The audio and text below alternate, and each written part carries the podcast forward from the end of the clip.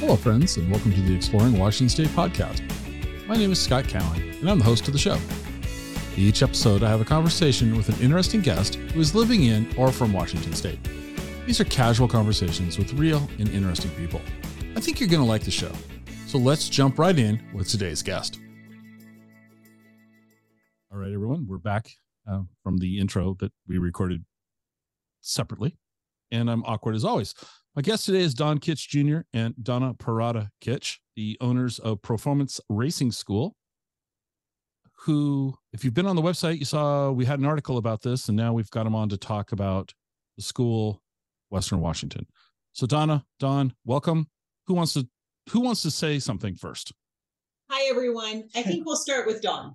so I got to go first, but he's starting. Yeah, it always ends up with me here. So, uh, well, first of all, thank you for having us. Uh, we love to talk about what we do. We certainly enjoyed your associate being with us for the day. It was uh, great to see her start one way at eight in the morning and end up another person at five in the afternoon. So that was well, great fun. So to be honest with you, I'm surprised she got there at eight. I mean, that was just the, uh, you know, let's if I'm being honest. So, Don, I read your bio, and there's something about buggy wheels which we could have fun with, but I want to know something. When was the first time officially that you raced? Well, you know, I mean, on an uh, organized and an organized, a legitimate race. That would be the soapbox derby days when I was nine years old. Did you win? No, I crashed. it was not pretty. Was not pretty. Was were you using these buggy wheels that were referenced that you bought? No, in those days you you had to get all of the elements from the Chevrolet dealers, um, at least the wheels, the axles, the, those components. It was a okay. program that was sponsored by the Chevrolet dealers, and so I talked my dad into entering, and we built the soapbox derby, and and it it was pretty for a while, and then it wasn't pretty. But that was my first drive in competition. Okay let me let me try again. When was your first gasoline powered official race? That would have been in 1980. Okay. Here in Seattle in 1980, an, an amateur event. And how did that go? Uh, it was actually a good. I mean, it certainly confirmed and validated the fact that I wanted to uh, that I wanted to race cars. Uh, I loved it. I uh, I loved it. What was the car you were driving? It was a Datsun 240Z production based car, raced in D production on slicks, on racing slicks. Okay. Great little car, great, highly developable. I uh, loved it. I, uh, I, uh, it, I, it was an existing race car when I bought it, and uh, okay. worked on it all winter long to get it ready for its first uh, outing, which was uh, I think in the month of April. And I anxiously awaited my debut as a racing driver. What was some of the takeaways from that very first time on the track? I mean, you, you already said you loved it and you confirmed everything, but what else? Because at that point, well, I knew at that point that if I wanted to continue eating, the money to feed me would not come from driving a racing car. that I knew. No, you know, there's a seasoning that goes on, you know, learning to deal with traffic, overtaking and being overtaken and all of that. So I, I went through the kind of the normal, the normal progress of like say seasoning. Okay. As a driver. That's why you start out early on as as an amateur, as a novice. So that you're kind of cutting your teeth with all people are all in the same situation. Okay. And how long then before you turned, you know, pro? We raced here uh, amateur in Seattle for about 10 years. Uh, okay. And then uh, we uh, we moved on to what was then and still is now the International Motorsports Association, IMSA Racing. And that was our first pro outing. And where was that at? Our very first professional race was in Portland at Portland International. We we decided it would be good to race a, our first major event on on a home track. Okay. Donna, have you ever raced competitively? I have not raced competitively, but I have always loved going fast and I have always loved cars. Um, my dad liked going fast and he liked cars, and he and I had that in common. So when I was a little girl, I just loved cars. And I saved money and I bought, Don had mentioned he was racing a 240Z. I bought a 280ZX Okay. uh, with my dad. Uh, that was my first car. And I loved it. And my dad and I um, purchased that car together. And before I could take it out, I had to learn how to change the tire. Uh, that was really important back then. They didn't have roadside assistance. So you had to learn a couple things like checking the oil and uh, changing the tire and checking the car for air or the tires for air. And a lot of that came in handy when I started becoming pit crew for Don's race team. when Don was the racer, I was part of the pit crew. It So should have been the other way around. She should have been the racer. I should have been But- the pit crew. But but those skills actually came in handy because when he was racing, um, we've been together. Uh, Don and I have been together for, let's see, the business is 30 years old. Uh, we've been married 31 years. So it's been a long time. So time. those skills that I learned as a teenager with my dad, with car mechanics and preparation, really did come in handy. And I loved being part of the crew. So I have not raced, but I do love going fast on the track. And um, I have that in common with the people that come out to the race school because 50% of them, 70% of them will never go racing, but they will come back every month and they will drive fast on a safe, professional, uh, you know, track. And so I have that in common with them. Okay. So you started in 1980 and you opened the the school in 94. So Correct. 14, 14 Correct. years. Okay. What was the motivation to open a, a a school? I'll call it a racing school, but it's it's more a driving school. Maybe that's a better a better more accurate term. What was the motivation to open? Was this about eating again? It yeah, just- was pretty much uh, pretty much uh, came down to the point we got hungry and decided to get a real job. No, I think I think at some point I think we were smart enough re- smart enough to realize that you know there's a point where it's time to stop uh, the the driving and competition and and take the relationships you've built, the reputation that you've earned, and the skills you've developed, and and maybe get into academia. And that for us was the start of ProFormance. And So- Don, Don is such a great teacher. Um, when he is racing and was racing, I mean, he was just so personable and so um, friendly and able to take something, a big concept in racing, and break it down into little steps that after someone would talk with them, they'd want to go racing. And we realized there wasn't really an avenue for them in this area, you know, in the Northwest to actually be trained professionally and he was just such a natural i think um, my background was education that we just decided you know this is something that we can teach people Okay. what was it like starting a school? I mean, i- i- o- opening any business is you know simple and it's easy. Nothing goes wrong ever. now we add moving cars on a on a track and people and so what were some of the unexpected early things for you guys that you might not have planned on? Well, it was really kind of a learn as you go, and and quite frankly, it still is. Um, you know, uh, we're always always exploring new and different ways to you know message, um, you know, the skills and techniques we want people to learn and employ. I think the scary part, like any small small business, is just making ends meet, uh, and and how to how to build it. Mhm. But um, I think for for me, um, we were swimming in new waters and wanted to make sure that we belonged in those waters and could stay in those waters. And we obviously, you know, obviously could. But what caught me out bit was uh, was you know the the demands uh, that came with starting something new in the Puget Sound area and having people coming to you thinking you have all of the answers and and uh, and and you don't hit because it was kind of OJT there in the early years. Okay. Don, how about you starting it? You know, what your role in it, you know, because you both have different roles. So anything, you know, you said you came from the education um, field. Um, anything different that, that caught you off guard besides my questions? Well, when we started the school, I was still teaching. So I Okay. taught sixth grade um, in Lake Washington School District here in Kirkland. And so I was still teaching. And at with the new business, you need all kinds of things. and it was amazing how everything we needed, I had never done before, but I had to learn how to do it.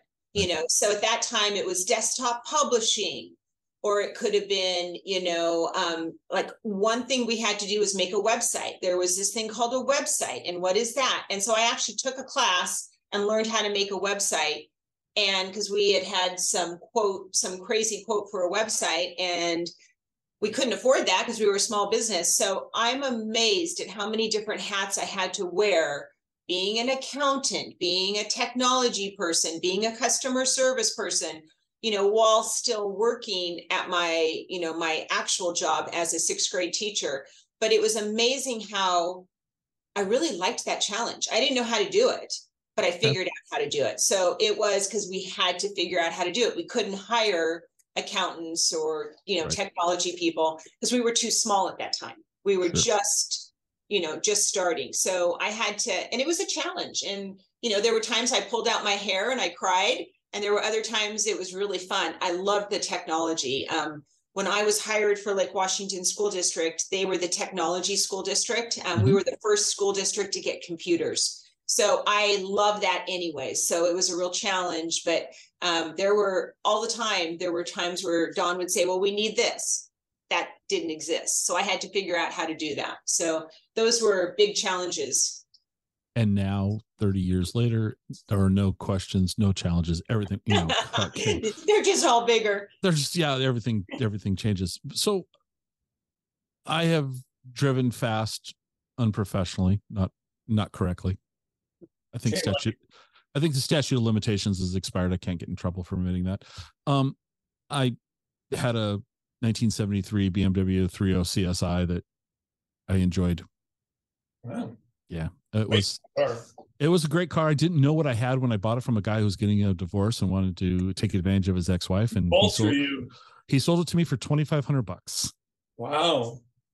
and I put it into a tree. Oh. Um anyway, here's the, my knee jerk reaction to opening a race driving in the Puget Sound. It rains a lot. There's a, a book out called The Art of Racing in the Rain, which we're going to get to. But from a business standpoint, is having a, a driving school in a wet climate doesn't seem like I would have I don't know that I'd open one in you know in, in Minnesota either. So my question is, did that impact? Does, does the do the elements impact the business, or do they actually add nuance to it that's helpful? Um, to be truthful, when we first opened, you know, we were more seasonal hmm uh, because we were small, and also Don was still racing professionally. So um, a lot of his races were on the East Coast in January, February, March. So we were Mm. not active on the racetrack here when we Okay. started. But what we learned, or I think Don can speak to this with racing, is racing on a wet racetrack takes your skill level exponential. You know, exponentially you grow. And I mm-hmm. think that's what he was realizing in his racing. Then when he would race on a wet track and then have a race on a dry track, how much better he was. And as we, as the business started to grow here in the Northwest, we needed more dates. And so that's when he incorporated, let's run events, you know, in November, December, January, February. But he could address, you know, how that transition came into play. But originally that was not part of our business model. Our business model was going to just be seasonal because that was the driving season back Gotcha. then. That- And that was 30 years ago. Mhm. And now our driving season is 12 months a year. Well, I I think all of the skills that we're we're trying to, you know, um, get people to buy into and develop, um, they come to them a lot easier in the wet than the dry, right? Um, they? Oh yeah, without a doubt. Everything we're wanting them to experience, because most of nine out of ten of us are experiential learners, right? You don't learn in a classroom; we learn by experience. So we'll give them a quick overview in the classroom, and then get them in the car and get them out there experiencing, right? Okay. Uh, and the experiences we want them to have related to, you know, control inputs to the car, being a good weight manager, limiting weight transfer, you know, oversteer skid conditions, understeer skid conditions. The car, it all it that all comes to them a lot quicker in the wet than the dry. So okay. teaching them into the wet, while there's obviously some risk, teaching them in the wet and then having them come back and employ those skills in the dry. Mm-hmm. So what we do, like we did this last week, we had a nasty, nasty day, and I said, you know what? Let's let's use this wet to learn. And they had a ball. The reviews we got throughout the day and at the end of the day of how much they learned and how the, the comfort zone they gained okay. in dealing with those kinds of conditions and they transferred to street survival well that's that's so a, the wet is a good learning environment okay what from a from a what shuts the school down does does snow on the track i mean you're not race you're not teaching people when there's snow and ice on the track are you no uh, okay. i mean obviously if we've got if we've got ice or snow, that's a no go, right? Okay. Right. Um, same thing with deep standing water. If we have heavy rains that I believe are going to end in an accumulation of deep standing water, we're going to go to plan B, uh, whether that be some other form of of exercises out there or a cancellation. But no, if mm-hmm. it's if it's just light, wet, you know, surface, then we're going. So if it's the Seattle drizzle, the the gray yeah drop, droplets, you're you're good to go. Okay. And with weather, they're always wrong. I can honestly tell you, having been out there, having been out to Pacific Raceways for 30 years and answering the phone and people calling me on their way in saying, Are you guys really going to be open today? And I'm like, It's dry here. Of course, we're going to be open. You know, or it could be the opposite. We could be raining and it's dry somewhere else. But I would say that at least 75% of the time, the weather is not correct or it's not as bad. It could be worse sometimes, but you know, we we have a plan B, we have mm-hmm. a plan C, we have a plan D. We want our clients to have fun, we want them to learn, we want them to be safe. Mm-hmm. And so we're going to base their experience on the conditions of the racetrack and um, making sure that they are going to, you know, drive away with a smile on their face. And Friday, I think, was an example uh, we just had an event on Friday, and a lot of people wanted to cancel uh, Thursday night because it was the first big rain. We haven't had rain for a few weeks. And I just said, go out. You've paid for the day. You know, we have a plan B, a plan C, a plan D. You'll do different things. And I got home that night and my email was flooded. I mean, I had people that said that was quote unquote the best experience I've had in five years. I don't know why five years, but it was five years um, that was what he said. Um, because they are scared, but they they they show up. We ask them to just trust us and believe in the process, and they drive away a better driver, having had fun. But a lot of them are always apprehensive when that forecast comes, and watching them from when they show up to when they leave, and then having the validation in my email or by phone about what fun they had. And they were so glad they they actually did come out. Uh, so just getting them out on a rain day but most people wake up disappointed when they see it's raining outside but then they show up they go through the program they drive away and they say that was the most fun i've ever had in five years five years so that friday event that you're referencing was that for beginner drivers or was that a an intermediate or advanced day that day was an intermediate to advanced day of just okay. recreational sport driving. Okay. So uh, these are people who have gone through some the initial program, initial right. programs, and they were still apprehensive about the rain. Maybe that's where the five years came in. Maybe this person had been being, you know, a hobby racer for five years, and this is the first time they got to go out with the wet track. Maybe I don't know. So you, you walk into a room full of people, you know, for the morning meeting, and you and you immediately can feel the tension in the air. They're nervous, and you go, you know what? Here's the deal. Um, nobody's going out on that racetrack right now. Nobody. We're gonna we're gonna take some wet asphalt and we're going to have some fun and we're going to learn and we're going to develop some new skills and have some fun doing it. And then we'll see then we'll see where we go from there. And there's just this big sigh of relief that they're not going to have to do what they really don't want to do and that's go out on a racetrack and and and deal with the elements. So we don mentioned the uh, asphalt. We have a skid pad a mm-hmm. big piece of asphalt that we can um, when it's wet you know have a lot of drills. And some of the things they do on the skid pad is a power circle and another exercise is a figure eight. And those are things with car control and learning oversteer and understeer. So when you feel the car do something, which is what we want, we want you to have an experience of failure and then opportunity to learn what to do when you feel that. And when you're on a wet skid pad, there's nothing to hit. And you can feel that you can have those experiences and save it. And you mm-hmm. feel like such a champion because it's really hard. And once you get it, then you when you feel that out on the racetrack, you'll know what to do. Gotcha. Okay. I have a question. This is going to be one of those. I'm warning you. This is an odd question.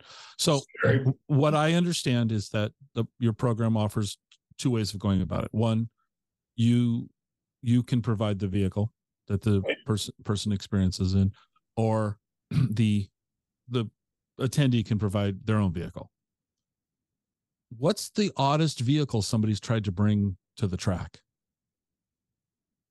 Because I'm I'm thinking like if it were me, I'd like want to pull up in a pacer, just you know, an old AMC pacer, just because it'd be kind of funny. We have, that's a really good question because we have actually had some very odd vehicles show up. So that is not that. Yeah, that's actually we've had crazy cars. Um, I think you know our teen program I mean, we highly encourage mom and dad when the teens are going to come out and go through a clinic. Mm-hmm. We want them in whatever they spend most of their time driving. If that's right. an F one fifty pickup truck, then if it's a if it's a Dodge Caravan, then that's what we need. Whatever right. the whatever the parents have them in the so yeah, it's not uncommon to see a van out there in our teen program or a pickup truck. Okay. Um, so a little bit of everything. Is there a cutoff though, where like if I pulled up in my I don't know, was it 73 Pacer? I guess maybe 1973, a Gremlin or something, you know, early 70s car.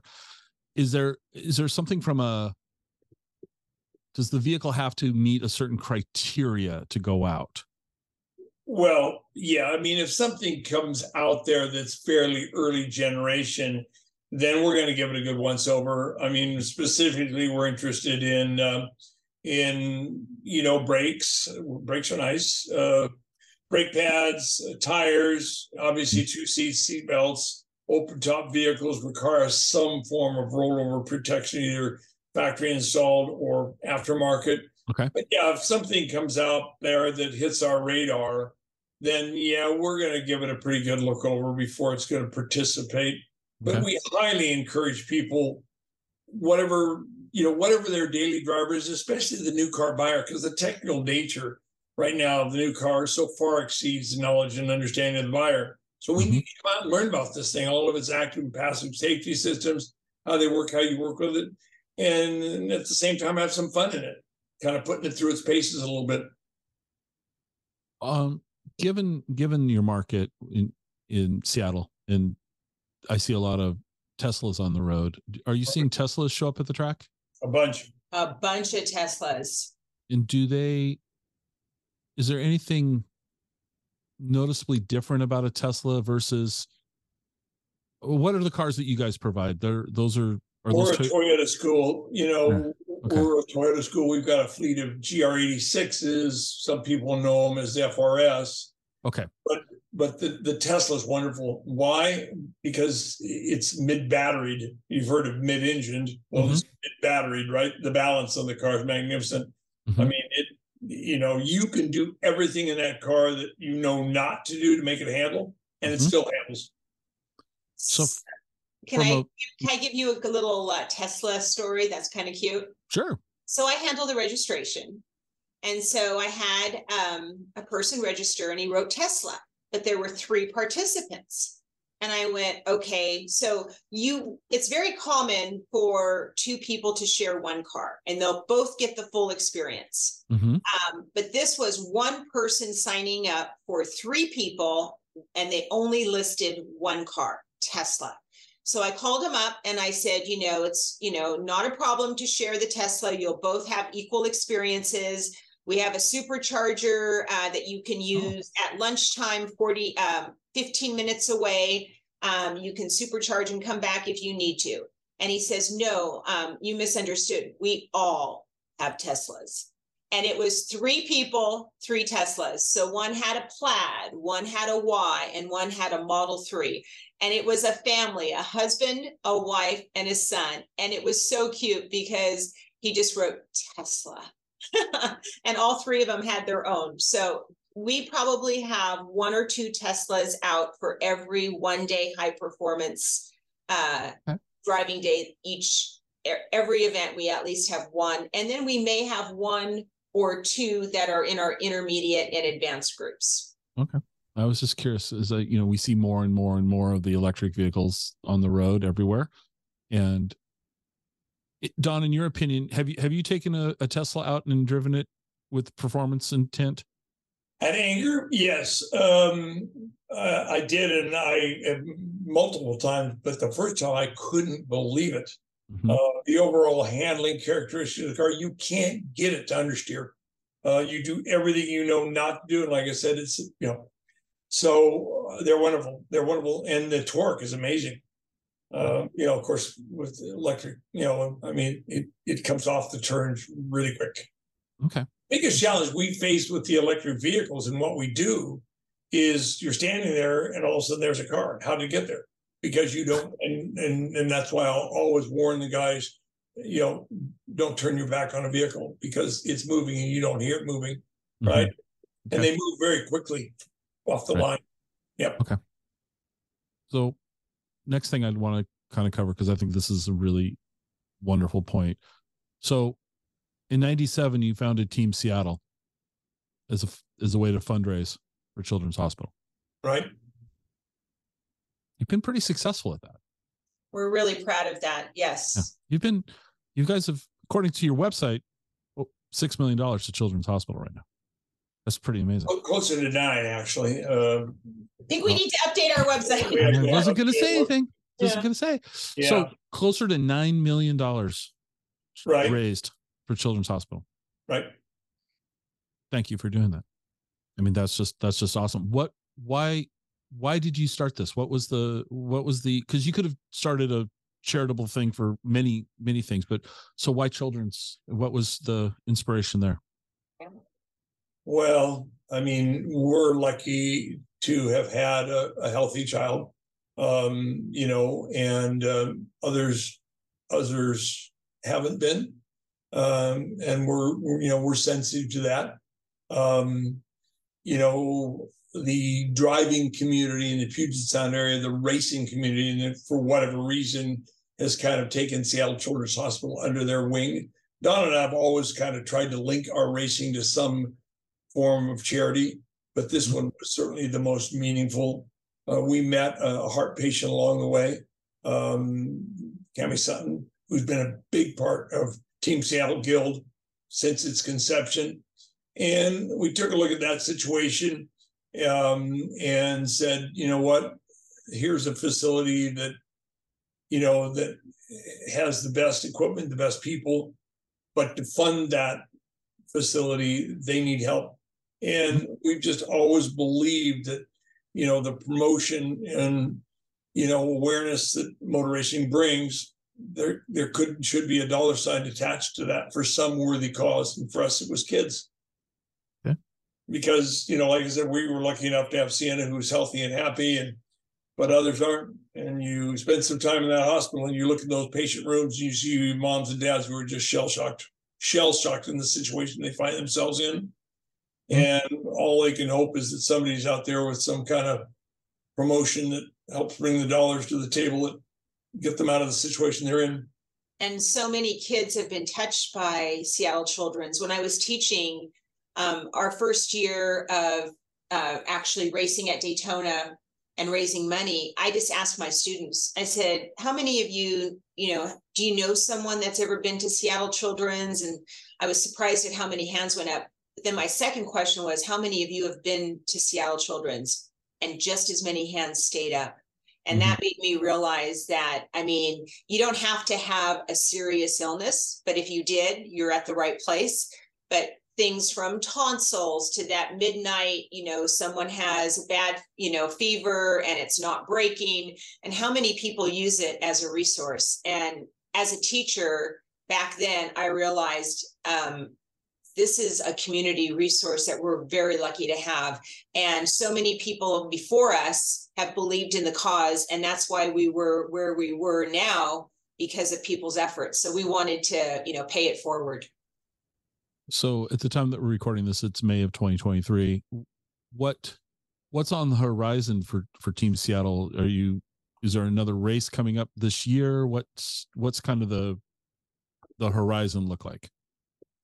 Well, there's there's uh, a number of ways the the team generates money for for Children's Hospital. One, which is our upcoming June 23rd uh, uh, go kart race at Pacific uh, Grand Prix uh, out of Pacific Raceways. Mm-hmm. Um, that that thing generated 125 thousand dollars last year in one Friday evening. Wow. 25 carts, four drivers per cart. The race is two hours long. Every driver drives 30 minutes, and every cart is a fundraising center for Seattle Children's Hospital. I think our cart last year had ten or fifteen thousand dollars in donations on it. Hundred and twenty-five thousand dollars that cart race brought in, and wow. you can't think of a better way to spend a Friday evening. There's a little bit of pizza involved in the mm-hmm. thing when it's all said and done. So, you know, but right now the team is racing under the name the Heart of Racing. Okay. Uh, because all of the money that we're generating goes to the Heart Center at Seattle Children's. Um, the heart of racing right now is headed two Monterey this weekend, um, racing to Aston Martins. Um, and there's a fair amount of money that comes from the team that goes annually to the hospital. So the next outing for the guild is the Heart of Racing effort at Laguna Seca. It's a weekend this weekend. And you, Don, you had mentioned the karting um, we've been doing the karting event now for 13 years, and that came about because we are endurance racers. So when Don raced the 24 hours of Daytona or the 24 hours of Le Mans in France or the 12 hours in Sebring, he does it with a group of drivers, and it's usually three to four drivers. And they they have different stints, so they'll be in the car one to two hours, and then we'll have a driver change, and then another driver will you know drive his stint, and then we just rotate all day and all night long. And so we thought about it and we thought we have so many spectators and we have so many fans watching us do this. How can they do this? And that's mm-hmm. how the karting event came about because a lot of our um, supporters live in Seattle and we have a karting facility out at Pacific Raceways. And this way we could do an endurance karting race. So the endurance karting race is two hours four drivers and each driver drives a half hour and then they generate a little fundraising page like a you know a mighty cause page where people can make pledges.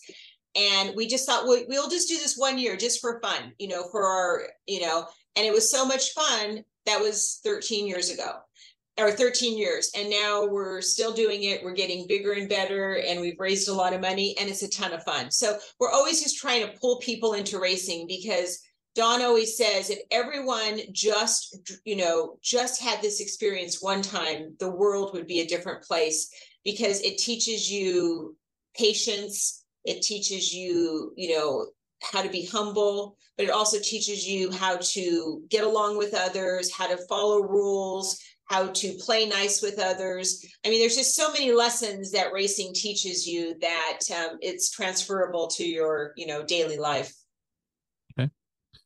So you said Aston Martin's. I kind of flashed to like I'm envisioning a James Bond car. Uh, it's just yeah. kind of where my I I wasn't, and I'm not a car person, but I wasn't aware that Aston uh, Martins were used as race cars. Maybe that's just a really naive statement, but tell me a little bit about the car because I'm just in, inherently curious now. Well, the the Astons that are racing currently in IMSA are purpose built, but they're they're based on a production car platform, right? Okay. I mean, they look somewhat like the street car, right? Right. But obviously, they're you know a purpose-built race car. Um, it's sports car racing, Mhm. right? Um, they're highly they're highly developed, but at a glance, you could somewhat see uh, the the street uh, the street car there. Mhm. Uh, that that race it Sunday, sell it Monday concept is so prevalent in sports car racing right now. So people can identify with the car. It's an Aston Martin. It's a Vantage, right? Okay. All right. But it's, but but you never see the car on the street, right? is it is it uh, would it be it wouldn't be a street legal vehicle though would it could it okay so it's never should go on the street No, no, they they never go on the street. But then when you talk true purpose built, of course, obviously Aston Martin very involved in Formula One. Mm, okay. Aston is very involved in Formula One. That's a pure purpose built Formula car. Okay. So no, Aston and Aston's always been in motor racing.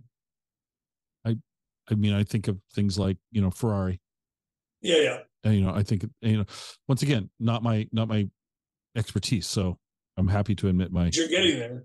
yeah but you know ferrari should be as you said earlier before we hit record ferrari should be red um Yeah.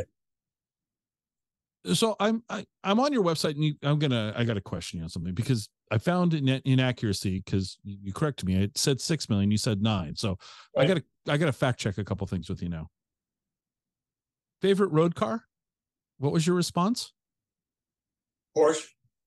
Oh, I, No, I was no. gonna say any, anything. any, any, any, any car that's given me to drive, Yeah. free, any free car that's given me to drive, yeah. Yeah, one that's paid for. So that still holds true. Still, pa- car pay, paid off. We're good to go. All right, but your your favorite race car is a Porsche 911 GT3. Yes, that is correct. Correct. Why is that? Oh, you know, I I just think Porsche is a factory that um they just never get it wrong. I've never seen them make a mistake. Oh, I've seen them make one, maybe two mistakes in my entire time with them, but they just they just seem to always be able to get it right. Okay. And um, I'm comfortable in the car. I can drive it fairly proficiently. Mhm. Um, I've had successes in the car, so as a result, it's my favorite my favorite car. Um, yeah, but I think most of my career on a racetrack was in a Porsche, so it's my favorite. Bucket list car that you've never been able to drive. What would it be? That I've never been able to drive. Mm-hmm. Is there anything out there that you haven't? Um, You know, you you've been Well, lucky. You've I've been- driven you a know what? lot of I've cars. been really Yeah, lucky, man. yeah. There have been some people who have trusted me with their cars, so I, I, I'm, I'm very, very lucky to have driven just about you name it. I've pretty much driven it. Other than you know, certainly like a Formula One car, whatever. Um, boy, so uh, that just that question just triggers how lucky I've been. Would you want to try a Formula One car just for you know if you take it out for fun? I mean, not that that would be. I mean, I don't know how much fun that would be. right. yeah. I, as soon as I said that, I realized. But you know, I mean, I mentioned to Donna yesterday, the average person could not even launch that car without it swapping ends. I mean, it's it's uh, it's something you have to work. By the time you're in an F1 car, you've worked your way, you know, through um, the lower formula. But yeah, certainly, if I felt like I was qualified, I would like to drive one because there's nothing like a purpose-built race car. It does what you tell it to do. The problem is it doesn't know the difference between right and wrong. It just knows this is what you've told it to do, and I'm doing it, and I'm doing it right now. They're real precision, right? Yeah. All right. So this is a negative question. Okay, here we go. what's an overrated car in your opinion might be really popular you know everyone talks about it gush but for you in your personal opinion is there a car out there that you just don't quite see why it got the level of notoriety I gotta be politically correct. i know i know i know that's why i kind of i understand You know, uh, we're we're kind of whatever car we are, you know, conducting or facilitating a program. That's the best car ever. Sure I, not knowing which car that's going to be next week, I got to be really careful about what I say here. but Um, i'm gonna let me rephrase it and, and for you like you you've you've driven a car and let's just say arbitrarily let's just say it's a it's a porsche 911 because you just said you love them. And but let's say you got behind the wheel of one and you went, yeah, this just doesn't feel right for me. I'm not asking. So like, is there a car out there that everyone's talked about that they go and you know could be a Ford F-150 pickup truck? I'm not asking you to be disparaging. I'm asking is you for you as a driver, you're like, yeah, nice car, just not for me. Gosh, Boy. Don Uh, loves cars. I Um, know, but I I mean, know, I'm just trying to think. Um, I've never really heard you get out of a car. I mean, boy. cars okay. have certain capabilities and characteristics, but you learned. I think because in racing you have to race what you have, so you adapt to the car. okay. And so you're always like, there's probably there's near perfect cars, but there's always something. I think if you get in the car with the right expectation Hmm. of what it's going to do and what it can't do, then you you mold yourself to it and don't expect something it can't do, right? Um, But doesn't that come from being a highly skilled, well trained professional of the craft? without a doubt, I was never a real big car guy. I, I mm-hmm. never really, I didn't really like the big sedans. I Okay. didn't, I didn't like the ergonomics of them. I didn't like your your position, your seating position in them. They they they were just big pigs. But but they've transitioned a, a lot. I mean, if you look at the, you know, the the American muscle car, what they've become now. Mhm. I mean, a, a Porsche Cayman or a, uh, you know, some of the GM cars, some of the, the Camaro on the right hands. I mean, they can run circles around a 911. Really? Uh, the the development has been incredible. So early on for me, I wasn't really a big Mustang, big Camaro ground pounder kind of guy. okay. Boy, they've certainly become sophisticated instruments now. But now you you get in and you don't ask the thing to do something you know it's not going to do, and then you don't become frustrated.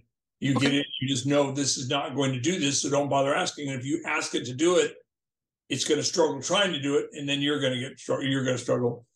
So, of the new generation of American muscle cars, the Camaro, the Challenger, the Charger, Don't forget the Corvette. I was going to separate that one out into its own little thing. Yeah, that's amazing.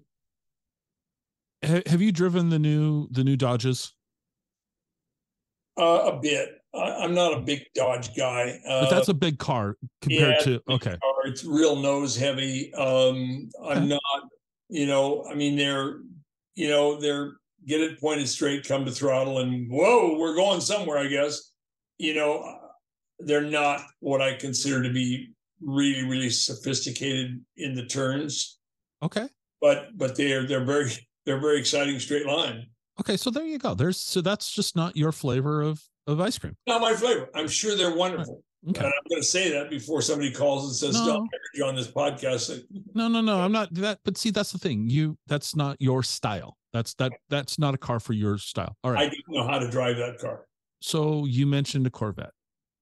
Yep. What do you think of these new Corvette? I I saw one. I didn't even recognize. I was like, what was that? I think they're absolutely wonderful. I think the Corvette program, uh, race wise, Mhm. worldwide, Corvette, GM, the GM Corvette program, they've learned so much in their racing program that have transferred to their street car that race at Sunday, Solid Monday, race at Sunday, Development Monday. Mhm. Amazing, amazing piece of equipment. The technology is amazing. Mhm. Uh, their overall handling, and I think the car from a price point are absolutely amazing. Um, somebody gave me a chance to drive one at Daytona one time, uh, Mhm. just on the track, his street car. He had just gotten it, and uh, and uh, Donna and Sienna were with me, and so Sienna wanted to go for a ride, and I thought, oh, you know, wonderful piece of car, just got it, and uh, but I thought a wonderful opportunity to take it for ride because he wanted to hear it at full song up on the banking uh, at Daytona. So about two weeks later, because the car just kept tempting me and tempting me and tempting me to go faster and faster and faster. About two weeks later, Don and I were sitting here in the office, and I could hear something on her on her uh, screen here, and and and I, what's she looking at? What's she looking at? And he had sent her video of Sienna and I riding in this car. and it just kept luring us to go faster and faster and faster. And we're looking at the needles going up and up and up. It's just really, Don, with our daughter, no helmets, the back straight at Daytona, 140 miles an hour. Really? But it just it was it wasn't my fault. It just told me to do it. It wasn't my fault. And it did it so so easily. It's just a wonderful piece of equipment, and such confidence just pours off of it. They're a very interesting looking vehicle. Yeah, they, they look so cool. Yeah. They always have. Have you ever seen a bad looking Corvette? This was a few years that I wasn't a big fan of. Um, and some haven't aged well. How's that? Like the early 80s Corvettes don't look particularly Yeah, nostalgic maybe, to me. Maybe, maybe, maybe, maybe. But the new ones are just. Oh, the new ones are amazing. And you know, the old the old old 50s ones are like when you see somebody lucky enough to be driving a 50s Corvette on the road, you're like, Yeah. The year at. Daytona that we had Dale Earnhardt with us when he and Lily were in the Corvette, that was that was a very special 24. Yeah. Okay. Beautiful, beautiful car. So there was a book that I think anybody that knows you knows that there's was referencing the art of racing in the rain. What don't we know about that? Is there anything about that story we don't know? How did it come about? What's your what you know? I'm reading the book right now. Well, oh, you're reading it now I'm reading it now. It's an enjoyable book. to make you cry yet? Hasn't made me cry yet. Getting It will. close. I can tell. I can tell it will. will. Yeah, you're gonna- Donna's Donna told me to watch the movie, and so I didn't listen to her. I decided to read the book. good. Um, But definitely watch the movie. no, I will. I will. Because I- there, we had some liberties to be able to do some extra things in the movie that are hmm. not in the book that actually, I mean, I think really it added. Usually, you know, when they change the story a little bit, you know, dedicated readers are not happy, but I actually think the changes that were made in the movie were good. The the the title of the book is based on a paper that, that we wrote 20, 25 years ago. Mental and dis mental and physical disciplines for drivers to become proficient racing in the rain. And the title of the paper was The Art of Racing in the Rain. We use it as a handout in our competition school Mhm. when we come to the section on proficient driving a car on the racetrack in the rain. And uh, title of the paper, The Art of Racing in the Rain, Garth Stein, the author of the book, comes to the school, job shadows for a couple of years, promptly announces he's going to write a book, uh, titling it The Art of Racing in the Rain, sends us a manuscript. We, you know, browse through it really quick, give him the green light, and away he goes. Um, portions of it are true. Um, you know, a lot of it is about our family. A lot of it is about, you know, obviously the dog on the, the book is was one of our early generation Goldens. Mhm. Um, true story. A good portion of it is a true story. Um, and uh, you know, it, it it's not really about racing. It's about life and challenges and injustice and justice in the end. Mhm. Sad in the middle, yes, but everybody gets what they want in the end. Mhm. Everybody wins in the end, especially Enzo, right? Because Enzo got to be what he wanted to be, right? Mhm. Um, for a guy that did not earn his living in motor racing, I thought Garth did a wonderful job of writing the end of the book. Um, it ended quite beautifully. Dempsey, Patrick Dempsey, who we were spending some time with in those days, bought the rights to the book. Hmm. Um, and then you know produced a movie, the movie. So the paper came first, then the book, then the movie. And it took like 20 years. um, It seemed like it took like 20 years from book, well, from story to book to movie. And during that time, I would say at least five different studios tried to make it into a movie.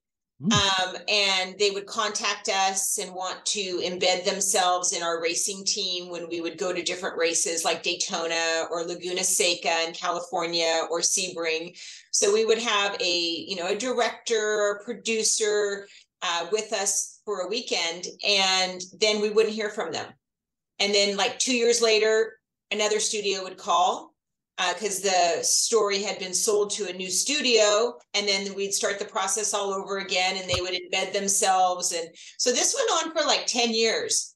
And finally, this studio called and they said we're going to you know after five times we were like you know so they called and we were a little we were a little jaded and said sure you know, and they wanted all these things. They wanted to go to this race and do this and do that. And, you know, of course we, you know, we did, we did interact with them, but we just thought, you know, this is never going to happen because for some reason it just kept going from studio to studio to studio, which apparently is very common. Uh, but not being in that world, we didn't know that. And finally they called and they said, we'd like to rent the track. And we're like, why? And they said, well, we want to make the movie at the facility of where the story takes place.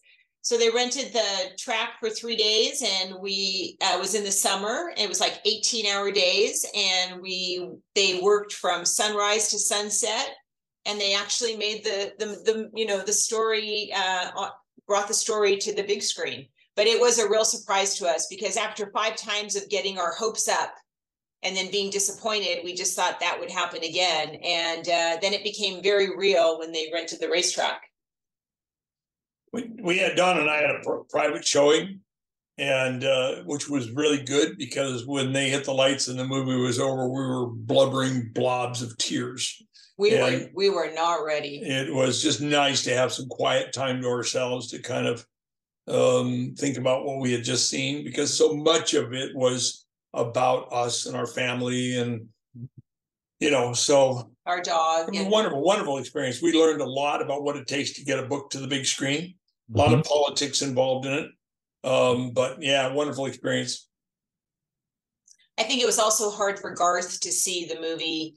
Um, you know, you write something and then you see it, and you have, you know, it, I think, you know, having spent time with him, you know, then the second and third showings, uh, we were with him, and you know, I think he was like us. You're just not prepared. Uh, you know, for us, it was emotional. For him, I think it was more, you know, he had a vision in his head, and it was just, you know, it's just, it's different. It's really, it's kind of an interesting experience and i'm really glad we had the opportunity to see it ourselves first because we were it was so so much of it was so personal that we were able to have our emotions just the two of us they turned the lights on we're like keep the lights off please um but uh so we were really glad because then the second time we saw it was with 400 of our invited friends in seattle that we invited and we were much more prepared of how to deal with you know seeing it on the big screen When was the last time you watched it? Oh, um, I haven't seen it for a while. Uh, we keep thinking we're gonna. I mean, we keep thinking it's just a matter of time. I don't think we've seen it for a year or so. Just but i can tell you all the quotes in there i hear every day okay. All right. because all the quotes from enzo and about racing are don and so he's you know we i refer to them as donisms because he just has some things he says that are just they're just so iconic they're so don and they're in the book garth did a really good job when he was you know at the race school listening and taking notes and tape recording he put a lot of those things in the story so even though i haven't seen the movie or read the book recently i get to hear a lot of the things a lot and that makes me really happy All that stuff's true. You know, the dog riding in the truck. Garth didn't believe that one day. He said, The dog doesn't lean into the turns. He doesn't like to go out on the racetrack. I said, You really, Garth? Get in the truck. So Garth got up in the passenger seat of the truck, and and Enzo, Enzo of those days, sat there and looked at him. I said, Garth, you're in his seat. You need to get in the back seat. The dog rides in the front seat. So, yeah. So all of that's true. I mean, that, that dog loved to go out on the racetrack, and he would literally lean into the turns to balance himself. He yeah. was he was a racer He dog He was a racer dog. he his name actually was Otto A U T O, but so many people when they hear the word auto, like in for our business, it makes sense A U T O, Mhm. but for ninety five percent of the world, auto would be O T T O. So um, Garth used Enzo, which um, is in reference to uh, Enzo Ferrari. So I have a fr- now and now we have an enzo this is a third or fourth generation dog so we finally uh we finally our daughter said you know we've had all car names for our dogs we need to name this one enzo so uh we have enzo and he is a great dog Yeah, we've always had dogs linked to the school. If Yeah. you follow the, the the history of the school, you'll always see dogs eh, in the group photos and stuff like that. Lexi commented that she was greeted by the dog. No, yeah, I, she, it was obviously she is a dog lover because she, you know, uh, we were quite anxious to meet her and, and and greet her, and boy, she needed her dog time first. Yeah, it was. She was. She says he was great. she was really, she was really really excited. I have a I have a friend who has a, a Bernese Mountain Dog named Otto, and uh, he went so far as to buy a Jeep Grand Wagoneer to I don't see. I don't see anything wrong with that. That's, Well, that's- to, yeah. to carry uh, and and and the um he calls it the auto wagon Yeah. um Aw.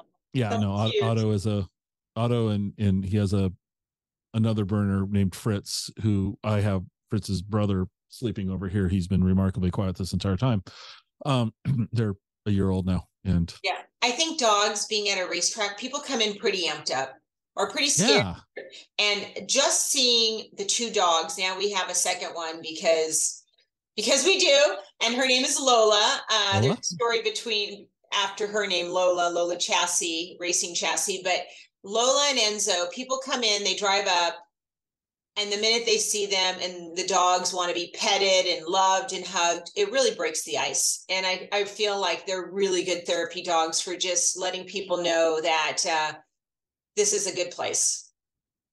so how did you how did you acclimate them to the track i mean did they take take to the oh, Wasn't a problem. wasn't a problem especially Otto, the first dog. Oh my gosh, Otto was a race dog, and we say that because he, when Don would turn the truck on, we have a, a school vehicle that is a, a Toyota Tundra. Okay. I mean, the minute he hears that car start, he's already at the door, ready to go in the car. That the all Don has to do is on any of our dogs, open up, you know, the door. They jump in, and they can't wait to go.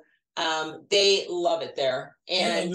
They get lots of attention and uh, they get lots of attention and, and treats and you know some of our clients just they come strictly to see them. So no, they're uh, they're fine. The noise doesn't bother them. Obviously, when we're active, they they're on their chains. They're never they're never loose. right but uh, they get to go for their morning walk. And Otto, when we would first get there in the morning, we had our routine down because I would open the gate to the track truck, and that's when he would get out and he'd stand by the truck, and I'd race the motor, that rev the motor up, and, he, and then he and I would race into the every morning. Yeah. really Oh, every morning he loved to race that truck. He was the only one. He's the only one. And sometimes, sometimes he would, you know, cut a red light. He'd, he'd shoot ahead too early, and I'd shake my head, and then he'd come back walking back. Great fun, great memories of the dogs. That's wonderful.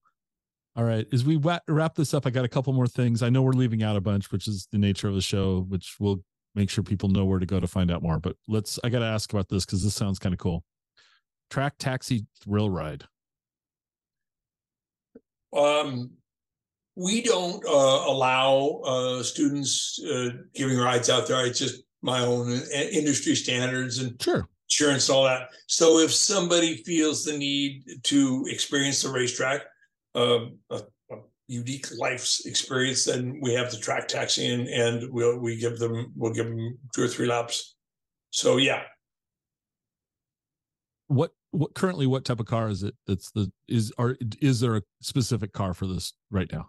Well, we've had a lot of track taxis, BMW track taxis, uh, M3s were Okay. the weapon of choice for a number of years. We're kind of in between taxis right now. We're waiting for Toyota wants us to have one of the new Supras, one of the Okay. GR Su- Supras. So that'll probably be the next track taxi, but tough to get right now. Tough to get. Mhm. Um, so right now we just use one of the FRSs. Um, uh, to uh, one of the GR86s to give people rides. Anything will do. Um, but you know, certainly, uh, certainly the M3s and the and the Supra, you know, Walk me through what would one expect if they signed up to go on this ride? You said three laps around the track. How fast are we going? What what are you going to do? well, we kind of watch, you know, um, you know how comfortable people are. Sure. Hand signals, you know, this means I'm having fun. This means I'm not having fun because you don't want somebody stuck there uncomfortable, right? So this You means faster. This means faster. There you go. Okay. Um, but if they're comfortable, um, you know, if they're comfortable, we will, you know, see speed certainly in in excess of 100 miles an hour on the front straightaway. But it's in the turns that is their experience. Right. Watching watching the car navigate the turns, but giving rides is a lot of responsibility, right? So you're just always leaving a lot on the table everywhere, right? So that they have a unique, thrilling experience, but they're safe. And a couple things about um, the thrill ride is they're actually for most of them they've never sat in a purpose built race seat with harnesses so it's right. not just like a regular car seat with a seatbelt but it's a five point harness right you know, so now they're sitting in a very tight race seat they've got a very special seatbelt that's called a five point harness they've got a helmet on which for a lot oh. of people that's a very foreign, you know, feeling of having something kind of claustrophobic. And the uh, the race sedans are equipped to go racing, so they have a roll cage. So mm-hmm. they're not like there's no back seat. So you you know it's a different type of vehicle, and so it's it's really exciting for them because they sit down and they go for a high speed thrill ride in a car that's used for racing and usually they get out and they can't stop laughing because it, it, i mean like they're relieved they're ha- i mean like just a you know a wave of emotions you don't even know where you're at you know that was fun that was scary that was thrilling i want to do it oh my god i'm still alive so it is a lot of fun so how many people after they go on one of these sign up to to take a class i mean does that inspire people it really does i i, I was gonna say to me it seems like that would be like a, a like the free samples at Costco. Here, come yes. try this. It's kind of like taking the puppy to the petting room and then hand it back to the cashiers. You're not going to do that. Yeah. One of the challenges, one of the challenges we have when you start hearing of these speeds of 125, 130, 140 miles an hour, we have a tendency to kind of try to equate that to driving our street car on 405. It's not the same. You're no. you're strapped in there so tight. You've got so much rubber on the ground. Mm-hmm. The car is so rock solid and everybody's going in the same direction. So there's really no, and the cars get up to those speeds so fast. Mm-hmm. Uh, there's really no equation between our street car and, and a true race car. Well, one of the things that you guys have you guys emphasize a lot is that you offer a lot of you know driver training stuff. It's not just necessarily racing; it's becoming a confident, competent driver. Even though you know you're called ProFormance racing school there's more like to me it's a completely different thing you're you're teaching teens how to drive you're you're teaching people how to become oh, be aware of what they're what they're doing with the wheel um and I think that's something that will reference Alexia again. That's I think she that was her big takeaway. Yeah, she had fun. She went fast. She thought it was great fun. But she, she the thing that that came out of her mouth when I talked to her afterwards was like I learned how to be not that she learned not like it's a completed process, but she learned how to be a a better driver. That's the thing I think that I find really intriguing. Because how many of your people, I guess, two two part question. So you have a lot of teens come out here. First off, I think that's awesome that you're doing that. Number two, though, you do teach people how to become race car drivers. But how many of your percentage wise of your of your attendees are actually racing? Well, uh, you know, I would say less than 20% of the people who sport hmm. drive, mm. and that's the term sport recreational driving. Okay. Uh, actually go racing. I mean, there is a path from recreational sport driving on into competition, but you know, we tell everybody every day, don't for one minute think that in this recreation of sport high performance driving, we're not making better street drivers out there. They're mm-hmm. using the most elevated levels of concentration, the most advanced vision skills, and they're learning about their car and having fun doing it. Right. I think that's that's amazing. You mentioned teens. Um, in 2020, um, our daughter being one, 2020, uh, she was hit with the COVID closure. So she was a senior in high school. Okay. And so, as a senior in high school, she missed her 18th birthday. She missed her prom. She missed her graduation. Um, she was, you know, that that group of kids. And Proformance was closed for three months during that time.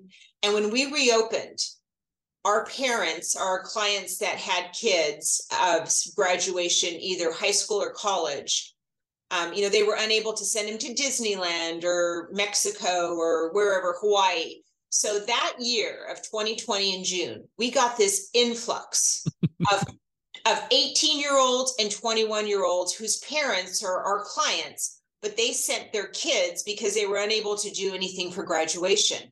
So that summer was the summer of youth, which is very unusual because this is an expensive sport.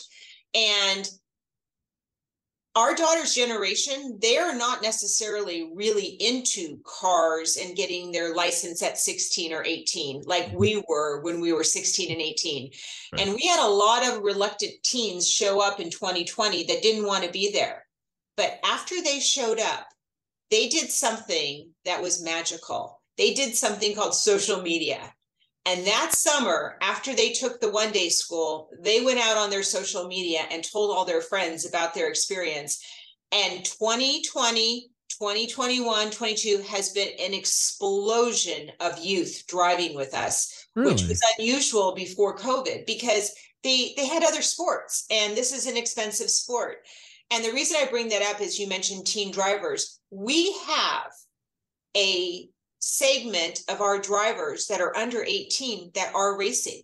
We just we just licensed two. Well, we've licensed many uh, drivers under 18 to go racing, but we just licensed two 15 year old girls for like racing licenses that are actually going into amateur racing. So um, we do offer from, like you said, from teens learning basic uh, you know street survival skills all the way to amateur racing all the way to professional racing. So you can start in one place and end up in another and a lot of times that happens. But teens have been a huge part of our of our business in the last few years. I always think it's funny, you know, to be licensed to get in Washington State, you got to be 16 to drive a car, but yet you can be licensed to race younger than that. That's interesting to me. Uh, one last question about the track about the about your school. So you've licensed 15 year olds. Who's the oldest driver that's competing out there? Is there anybody? What's the what's the age of the? We're both smiling. Uh, we have an amazing client. I think he's 84. He drives with us at least two or three times a month and he drives to make sure I think this is correct a GT2 Club Sport Porsche. Is that right, John? Correct. And he's the fastest person on our track. He has been driving with us for 25 years, maybe. Mm-hmm. Um, but he also was a motorcycle racer prior to his time with us. So he was a racer, but he is 84 years old. And what keeps him young and healthy and active and mentally and physically alert is he drives with us two or three times a month. It is, it is, it's why he, you know, it's essential for him. Um, He's a real special, very special guy. Uh, loves the dogs. The dogs love him mainly because he always has a little treat for him in his driver's suit pocket just uh, we love Jerry. I mean, he's just got such a zest for life. Uh, he showed me a picture of him a little while ago of him on the on on his race bike on motorcycle dragging one knee. Uh, that was really cool. At not at eighty four. He's well, no, he, has, no. he hasn't raced since he was sixty five. oh, he's got this bike laid down just like this with one knee on the ground at 65 years of age but he is actually anytime he shows up now, I know he has a fast car, but he is and he he is the fastest person out there on most days that we're active. And uh, we're we we love having him out there. So yeah, 84 years old. Okay, so, so 15 all the way to 84. So you know, seven decades. when you say he's the fastest out there, what's he completing a lap in? How long is it? What's it take to do a lap? Well, uh, I think, I mean, the fastest thing I've ever seen get around that racetrack is, uh, you know, maybe a minute 16. But mm-hmm. uh, Jerry's uh, about 126, 127 in that car. Um, and that's moving right along. A 16 is a purpose-built sports racing car with a lot of downforce on slicks. Um, so That's yeah, he's, that's moving, he's moving right along. That's moving very very very quickly. Okay, so now now comes the stock questions I ask everybody. Number one, what didn't we ask you that we should have? Boy, I think we, I think we covered it all. I mean, I think we gave everyone a good idea of, you know, the broad spectrum of, the, of, of our curriculum. Okay. Number I- two. Oh, oh, I, go ahead. I, I have got one. Um, if you're listening to this and you're thinking, I can't do this, or this this is something that scares me, on any given day, either in person or on the computer, someone will say to me, Why did I wait so long? This was so much fun. So if you're listening to this and you're thinking, I've always wanted to do this, or I'm never going to do this, allow yourself to try something new.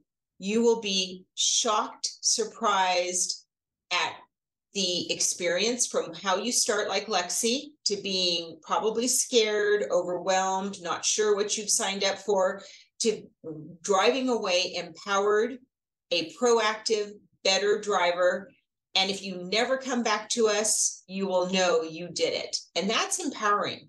Um, trying something new that's a little scary, um, outside of your comfort zone, it it gives you rewards in other places in your life of something that's hard that you're experiencing. You kind of can draw on this experience and say, if I can do that with ProFormance, I can solve this, or I have some skills maybe that I didn't have before that I can take this, break it down, and actually get through it. Okay. Next next question. This I ask this question of every single guest. Where's a good place to get coffee? In your case, near the track. Oh, near the track. Oh, that's tough.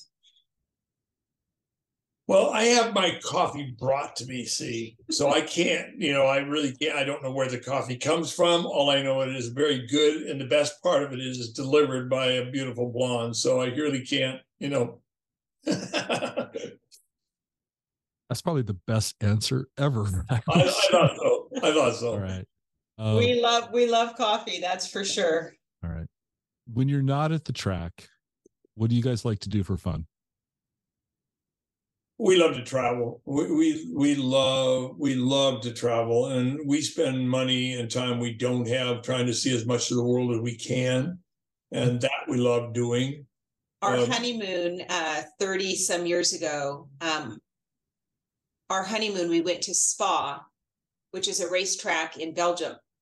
Um they have a, a F1 race there. So that was our first F1 race together on our honeymoon 31 years ago. And when we were sitting there, we said to ourselves, you know, this is pretty cool. We're pretty poor, but we're uh we're could you grab that? Sorry, we apologize for the the phone. We thought we had unplugged it but we had made this pact to ourselves that uh, we wanted to go to every F1 race that we could go to. We didn't have to necessarily see the F1 race, but we wanted to go to every country that an F1 race happened to be at.